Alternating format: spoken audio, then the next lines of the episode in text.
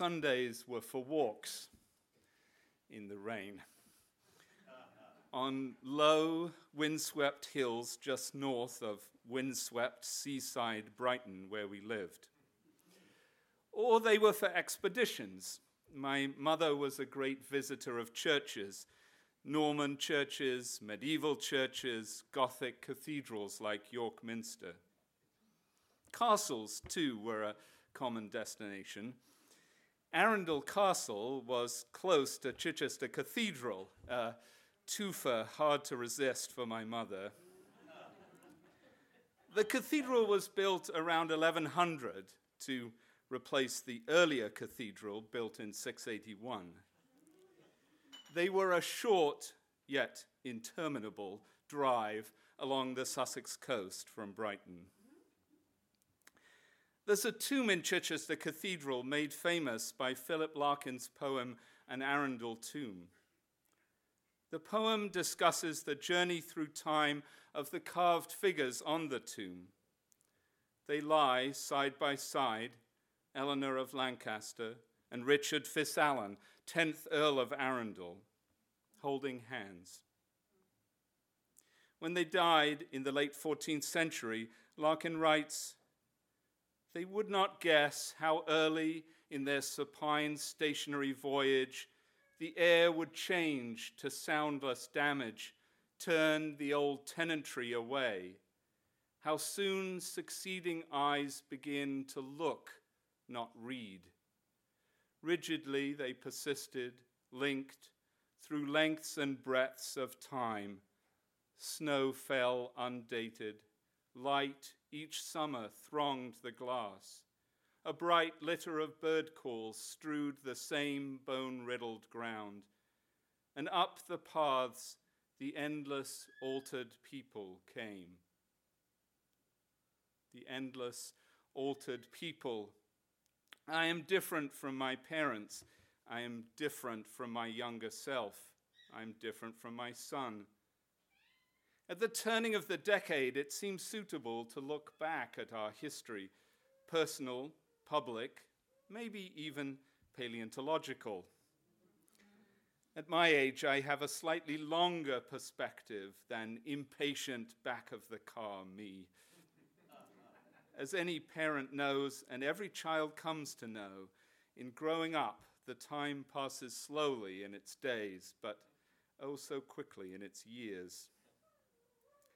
Alice Fulton, in the poem Becky just read, talks about these scales of time. She looks back at her younger self, but also at the long swell of time, deep time. Lost girl playing hopscotch, I will do what you could. Name of father, son, ghost, cross my heart and hope. While the sea's jewels builds shells, and shells change to chalk, and chalk to loam, and gold wheat grows where oceans teetered. That gold wheat grows in Illinois, where both my wife and my mother grew up. There, the ancient seabed is so flat that Ridge Road runs where the land rises by 10 feet. The white chalk cliffs near Brighton are made from the sea's jewels tiny marine animals, and sea living algae. Today, we'll try together to stretch our thoughts about time, but we shouldn't rush into it. We might pull a frontal lobe or something. Um, let's, let's do some warm ups. Here are some stray facts to mull over. A little time back, Orville Wright lived to see the dropping of the atomic bombs on Hiroshima and Nagasaki. Further back, the patent for the fax machine was issued before the first covered wagons set off on the Oregon Trail. The room I lived in in college for my senior year predates the Aztec Empire. that is the truth. As a guide to our time travels, I'd like to share a measuring tape for time, a speed to use to translate time into distance. The, the one I've chosen is the speed at which DNA replicates, uh, one millionth of a mile per hour. From here to the piano is a step of 80 days, back to when I was still 56. West along A Street to Cotner takes us back to when those first atomic bombs fell. Walking to the railroad yards on the west side of town uh, brings us back to the 14th century, to Richard and Eleanor. The language was different then, but the people were the same. They loved and held hands, and their personalities, quirks, and humanity were recorded by Geoffrey Chaucer in incomprehensible Middle English in the Canterbury Tales. Let's go a little further. Next stop, York, 50 miles west, 2,500 years in the past. Things are different, but people are still the same. There are people all around the world, including on the inhospitable northern coast of Norway. In the cave now called Kollhellaren, Hole of Hell, near the whirlpool Moskstraumen, north of the Arctic Circle, people are gathered. They've sailed here in boats. The cave is only accessible from the sea. From the 150 foot tall entrance, the cave narrows and darkens. In flickering flame light, they are gathered. We know that they painted, in pigment the color of blood, human figures, dancing, leaping. I think that they painted and played the bone flute, and since they were human, sang as they danced. Let's keep going. And going and going and going. Let's walk across the Rockies, across Russia and Europe, in fact, right round the world. Now it's three million years in the past, and the first apes to walk upright live in what is now Ethiopia. Among them, a female named by us, uh, Dinkinesh, which means you are marvelous in Amharic, or Lucy. Dinkinesh is not human, but is conceivably one of our ancestors. Um, the next bit is a little longer still. We went round the world to get back to Dinkinesh, but we need to go a little further now. Just a minor interplanetary jaunt to the moon and back. Um, it's now 55 million years ago, and we are at the beginning of the Eocene epoch, almost as far back as the end of the dinosaurs. The name comes from the ancient Greek, eos, or dawn. It is a time when the earliest representatives of many modern mammal groups first appear as fossils. The first bats and primates, the first hoofed animals, ungulates, that later diversified into rhinoceroses, pigs, deer, horses, cattle. The first proboscideans, uh, that's woolly mammoths and elephants to you and me. But if you are thinking Archie, who stands 14 feet tall in front of Morrill Hall, you should scale down your imagination. The first proboscideans were about the size of a fox. In fact, all these new modern mammals were quite tiny. Now, on the extended version of this tour, we would nip over to Venus to reach the time of the first life on Earth, three billion years ago. But I've been advised that due to insurance issues, this is as far back as we can go. One last look, now, then we'll all turn around and start walking back. As we say goodbye to the tiny rodents, tiny bats, tiny marsupials, and tiny primates, you might be wondering why it is so darn hot. Well, we're in the middle of the Paleocene Eocene thermal maximum. Global temperatures have risen 10 to 15 degrees Fahrenheit in the last 50,000 years. There's no ice at the poles. In fact, the poles are at temperatures we would consider subtropical. It rains a lot. It's like hot Brighton. anyway, uh, let's turn back to the future. We've got to retrace our steps to the moon and back. Um, we'll skip Dinkinesh on our way forward. We'll walk almost around the world. But there are two important steps before we're safe and snug in our own time. First, I want to stop in Salt Lake City. We're only 880 miles from home, about 100,000 years in the past. Humans have been around for a long time now, with big brains and cooking, which allowed them to have big brains, and hand axes. But there's been a recent revolution. Out of Africa have come humans looking just like us, thinking, as far as we can tell, just like us, carrying the iPhones of the day needles, awls, mortars, rope, fishhooks, and on and on, and talking in languages as sophisticated as Phoenician or Finnish or French.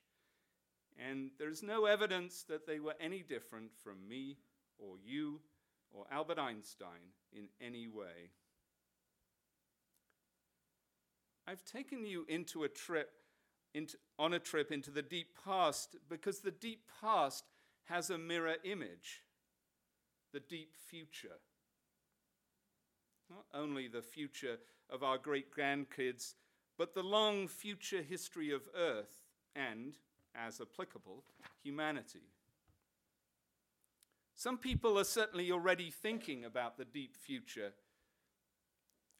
On Olkiluoto Island in Finland, I practice that pronunciation a lot. Um, an, ex- an experiment.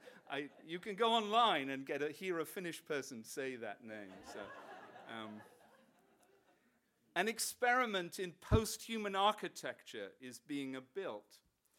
A tomb intended to last 100,000 years, as far forward in time as humanity's first language is in our past a tomb more secure than Fort Knox or the crypts of the pharaohs, a tomb to hold nuclear waste.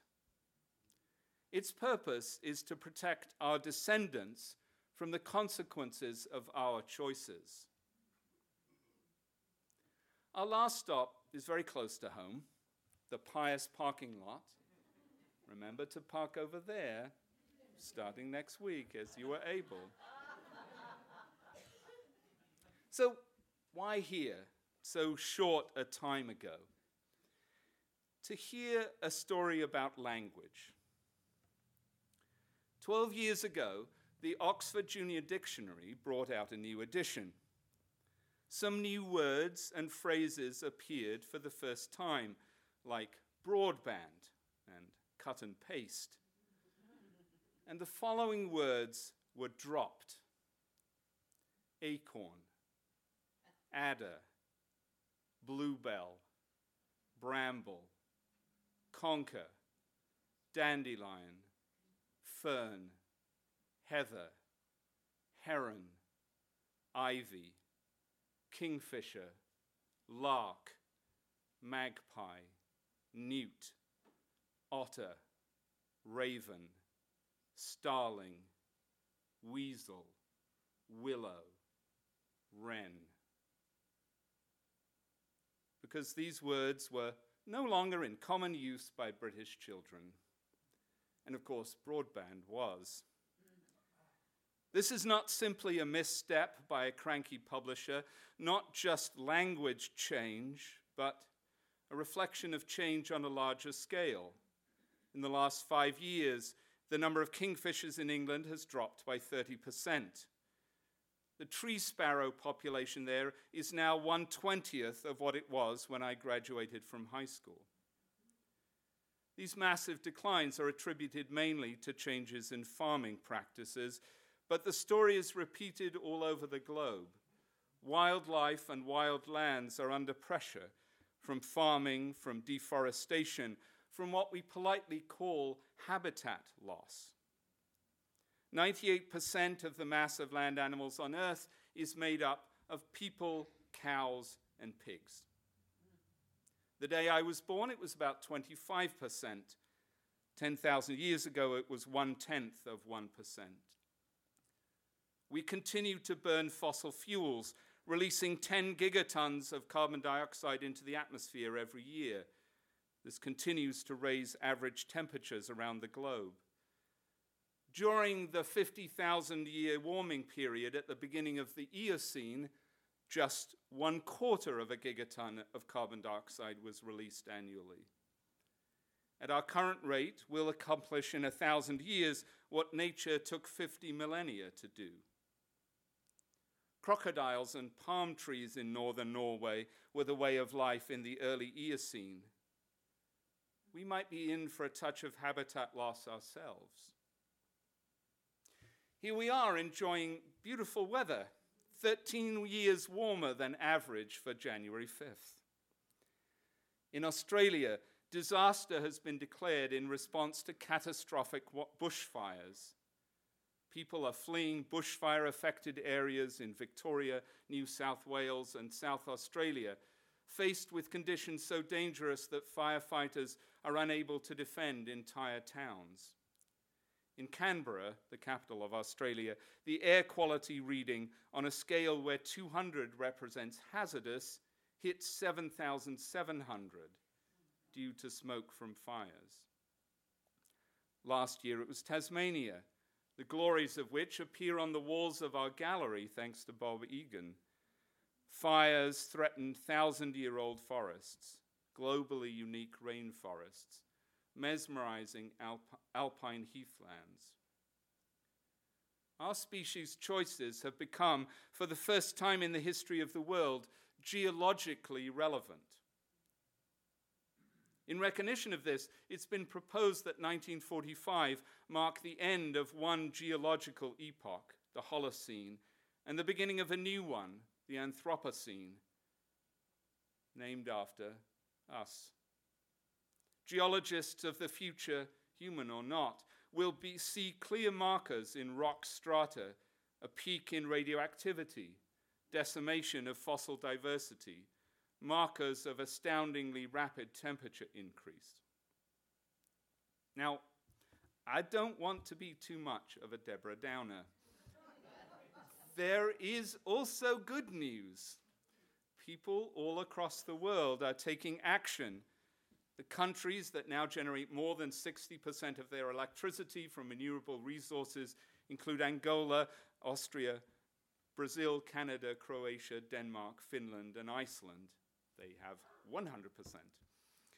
Coal use in the US has decreased by a factor of two in the past decade because of the compelling economic case for renewable energy. Big companies like Google and Apple are changing their practices the electric and hybrid car market is booming.